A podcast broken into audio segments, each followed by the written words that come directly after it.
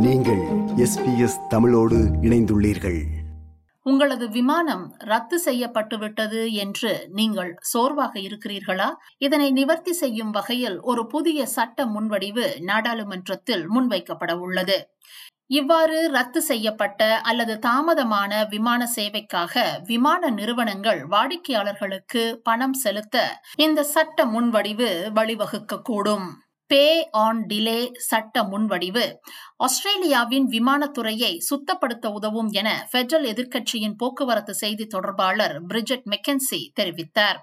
Federal நாடாளுமன்றத்தில் விவாதிக்கப்பட உள்ள இந்த புதிய சட்ட முன்வடிவின் கீழ் விமான பயணிகள் விரைவில் ரத்து செய்யப்பட்ட அல்லது தாமதமான விமானங்களுக்கு எதிராக அதிக பாதுகாப்புகளை பெறலாம். நுகர்வோர் பாதுகாப்பை அதிகரிப்பதை நோக்கமாக கொண்டு பிப்ரவரி இறுதியில் செனட் சபையின் அடுத்த அமர்வின் போது கோயிலிஷன் இந்த செனட் சட்ட முன்வடிவை அறிமுகப்படுத்த உள்ளது.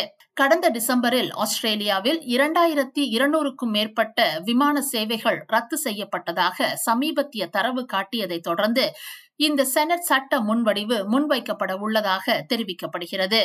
நவம்பரில் மட்டும் நாற்பத்தி ஐந்து புள்ளி மூன்று சதவீத விமானங்கள் ஆஸ்திரேலியாவின் பரபரப்பான வழித்தடங்களான சிட்னி மெல்பர்ன் மற்றும் பிரிஸ்பன் ஆகிய கோல்டன் ட்ரையாங்கிள் என்று அழைக்கப்படும் இந்த வழித்தடங்களில் முழுவதும் ரத்து செய்யப்பட்டன அல்லது தாமதமாகி பரவலான இடையூறு மற்றும் வாடிக்கையாளர் அதிருப்திக்கு வழிவகுத்தன என்று கூறப்படுகிறது.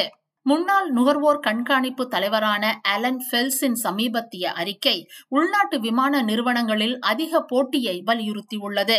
ஆனால் உள்நாட்டு விமான சேவையில் நான்கு விமான சேவைகள் இருப்பதாகவும் புதிதாக போன்சா விமான சேவையும் ஆரம்பமாகி இருப்பது போட்டி சூழலை உறுதி செய்வதாக கான்டஸ் கூறியுள்ளது. இது போன்ற மேலும் பல நிகழ்ச்சிகளை கேட்க வேண்டுமா? Apple podcast Google podcast Spotify என்று பாட்காஸ்ட் கிடைக்கும் பல வழிகளில் நீங்கள் நிகழ்ச்சிகளை கேட்கலாம்.